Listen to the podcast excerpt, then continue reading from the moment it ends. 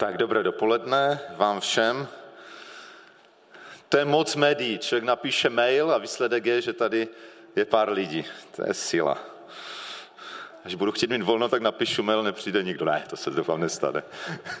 tak vítám vás všechny, kteří jste měli odvahu přijít a nenechali se odradit mou komunikaci. A vítám zvlášť vás, rozrůstající se rodinku, Martina, Janku, Rachelku, ahoj. A, a toho syna, já jsem to měl připravené tak, že kromě nejbližší rodiny asi většina neví, jak on se, jaké dostal jméno a že vám budu dávat indici, abyste na to přišli. Ale jestli jste si všimli, Janek Ručka, který vedl zhromáždění celkem čtyřikrát, jestli jsem dal, dal dobrý pozor, to jméno řekl. Takže kdybych vás teď zkoušel, jestli tu je někdo, kdo neví, jak se jmenuje, tak to by znamenalo, že absolutně jste nedávali pozor, nebo jste přišli až tuhle chvíli, protože to fakt čtyřikrát řekl. A je to jméno Šimon. A já jsem eh, nad, eh, nad tím jménem, no víš, že je to o něm, kouká na mě, eh, nad tím jménem přemýšlel, že jsem si nikdy nevšiml, jak, jak často se v Novém zákoně vyskytuje. Zjistil jsem, že minimálně devět osob v Novém zákoně se jmenovalo Šimon. A dokonce, když bychom vzali 12 nejbližších Ježíšových apoštolů, tak jenom dvě jména se tam opakují dvakrát. Víte, které? Samozřejmě Šimon, proto říkám Šimon Petr a Šimon eh, kananejský neboli horlivec. A pak ještě které jméno tam bylo dvakrát? Mm-mm. Jakub, Jakub. Eh, Jakub eh, mladší, Jakub starší. Takže, takže Šimon je důležité jméno. Díval jsem se, že ve starém zákoně se nevyskytuje, ale to jenom proto, že tam je jiná forma Šimeon, což byl jeden z Jakobových synů, jeden z 12 kmenů Izraele. Takže velmi důležité jméno, závažné jméno, ti dali rodiče. A mě Martin poučil, když jsem tam před týdnem byl a ptal jsem se, proč to jméno dali, tak jsem si vlastně dozvěděl, co jsem si předtím taky jsem nějak na to nepřišel, že vlastně to jméno Šimon znamená slyšící nebo naslouchající. Je to, to šm ayin, tam ty tři písmena hebrejské abecedy, a to sloveso vlastně znamená právě slyšet. To slavné Šema Izrael, slyš Izraeli, tam taky ty, ty písmenka se objevují. A když jsem přemýšlel teda, jaký biblický text bych na to řekl, tak on není přímo o Šimonovi, ale je o muži, který má vlastně podobné jméno. On se jmenoval Samuel, zase tam to sm stejné a na něm je právě vidět, jak, že s tím slyšením je se vážně něco strašně důležitého. Takže já připomenu příběh Samuela, jak je zapsaný v první, kapi, eh, v první knize Samuelově třetí kapitole. Nebudu to celé číst, jenom možná řeknu tu situaci. Samuel byl tehdy chlapec, už od mladého věku, Možná ne ještě od tohohle věku, ale říká se, že ho maminka odstavila, tak už ho dala do chrámu, protože eh, byl to zaslíbený syn, vyprošený u Boha, tak slíbila, že ho dá do boží služby.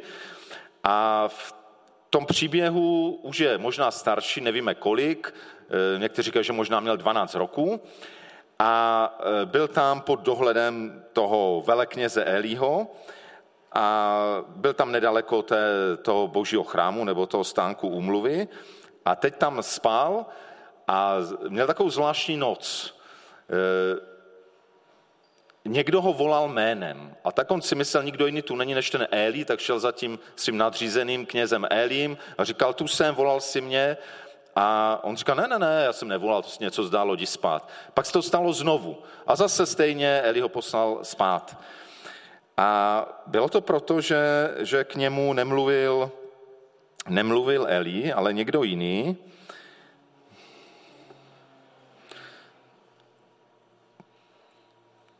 A teď to přečtu. Několik veršů, jak to dál pokračuje. Samuel totiž ještě hospodina neznal a hospodinovo slovo mu ještě nebylo zjeveno. Hospodin ale Samuela zavolal znovu, po třetí. Vstal tedy a šel za Elím. Tady jsem, volal si mě, řekl mu. Tehdy Eli pochopil, že chlapce volá hospodin. Proto Samuelovi řekl, jdi spát a když tě zavolá, řekni, mluv hospodine, tvůj služebník poslouchá. Samuel si tedy šel lehnout na své místo. V tom přišel hospodin, stanul tam a zavolal tak jako předtím, Samueli, Samueli. Mluv, odpověděl Samuel, tvůj služebník poslouchá. Tehdy hospodin Samuelovi řekla to, pak mu co si řekl, ale to si můžete sami přečíst, tím, to, tím se nebudu zabývat, možná jednu myšlenku z toho vezmu. A když se nad tím textem přemýšlel pro tu dnešní příležitost, tak dovolte mi eh, velmi stručně eh, čtyři takové myšlenky, které bych pak chtěl aplikovat právě do života rodiny. První myšlenka týká se toho, že Bůh v tom příběhu vystupuje jako ten, kdo mluví. Jako ten, kdo nějakým způsobem vstupuje do lidského života. A nejenom mluví, ale on zná Samuela jménem. To je zvláštní na Bohu, že každého z nás zná, zná jménem a mluví. Chce mluvit do našeho života. Ale taky hospodin nejenom mluví, ale slyší. Možná znáte lidi, kteří pořád mluví a pořád vám něco říkají, ale nikdy vás neposlouchají.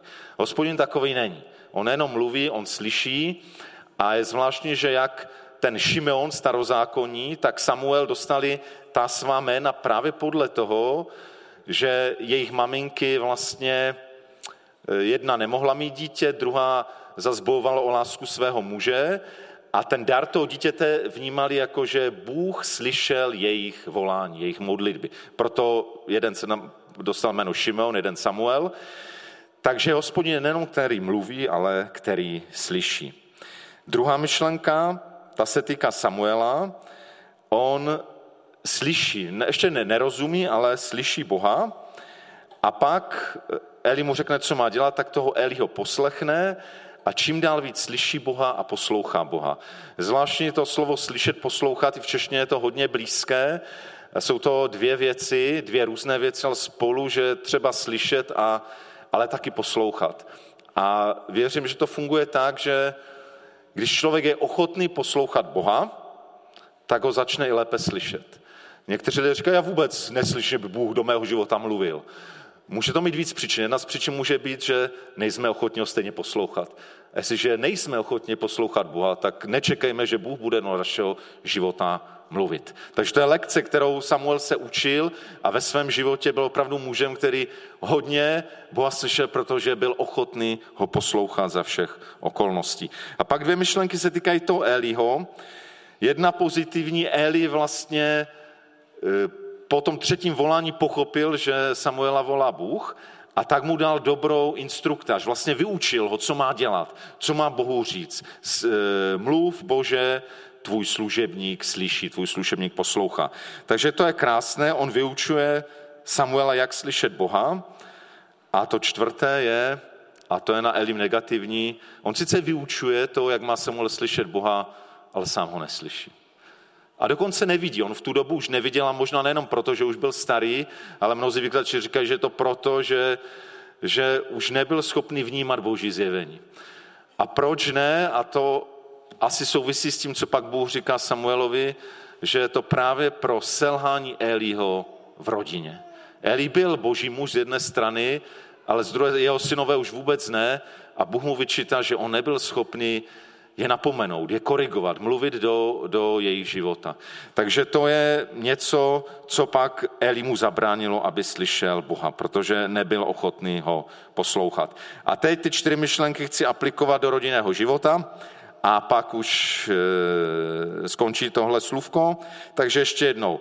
Bůh mluví, e, oslovuje jménem, slyší. To bych vám moc přál, abyste pevně na tomhle stali. Ať se bude v životě dít cokoliv, aby vy rodiče a také my všichni, aby jsme vždycky pevně stáli na tom, že Bůh slyší, že když němu voláme, možná nereaguje hned eh, způsob, nebo takovým způsobem, jak bychom chtěli, ale slyší, zná nás jménem, mluví do našeho života. A co děje cokoliv, tohle to platí. A to je něco, čeho je třeba se držet i tehdy, kdy třeba děti budou v pubertě a budou o něco méně sladké, než jsou teď, tak je třeba se držet právě téhle jistoty, která je v Bohu, ne v našich dětech. Druhá myšlenka jsme říkali, Samuel slyší a poslouchá. A úkol pro rodiče, modlit se za vaše děti, aby jednou mohli slyšet Boha a mohli mu být poslušní. To je možná to nejdůležitější. Důležitější než to, jaké budou mít zaměstnání. Ještě důležitější dokonce, než budou mít životní partnery, to je velmi důležité. A to je nejdůležitější ze všeho. aby slyšeli Boha, byli s ním ve vztahu, poslouchali ho, šli po jeho cestách. Modlit se za to, protože teď ještě, eh, a to je ten třetí bod, a tak ho řeknu rovnou, třetí bod bylo, že Eli vyučoval Samuela, samozřejmě, to je další velký úkol, vyučovat děti, vést eh, do mnoha dobrých věcí, které chcete naučit, taky do toho poznávat Boha, ale nakonec ho musí oni poznat osobně. To nemůžete udělat za ně. To je zázrak, který se děje mezi každým člověkem a Bohem, ale k té výchově a investic do svých dětí můžete přidat modlitbu. A ta čtvrtá myšlenka bylo, že Eli přestal vidět, slyšet Boha, protože selhal, konkrétně on i ve své rodině, ve výchově dětí, ale může to být selhání v čemkoliv jiném. E, je dobré instruovat děti, modlit se za ně, ale v tom Eli byl dobrý, ale on selhal být příkladem a možná vést ty děti. A to je to čtvrté, abyste byli příkladem v tom, že sami budete zápasit o to, abyste slyšeli a poslouchali Boha. A to je zápas. To je, člověk může desítky let si říkat, že chodí s Bohem a stejně musí znova znova zápasit, aby jsme ho slyšeli a byli mu poslušní. Takže pevně stát na tom, že Bůh je tady, slyší, mluví k nám, modlit se za děti, instruovat je, vychovávat, zvlášť je vést k tomu, aby poznávali Boha a potom sami zápasit o své vlastní slyšení a poslušnost Boha. Také, že vaše rodina plná slyšících, abyste se slyšeli navzájem, to je taky strašně důležité, manžele spolu, děti, rodiče, rodiče, děti, ale ale v první řadě, abyste všichni slyšeli Boha. A pak se možná naplní to, čím končí ta kapitola, že Samuel rostl a hospodin byl s ním, tak to bych chtěl vám moc přát, aby e, Šimonek i Ráchelka a možná někoho dalšího, koho vám pán Bůh pošle, nevím, tak aby vyrůstali, hospodin byl s tím, hospodin byl s vámi, se všemi. Amen.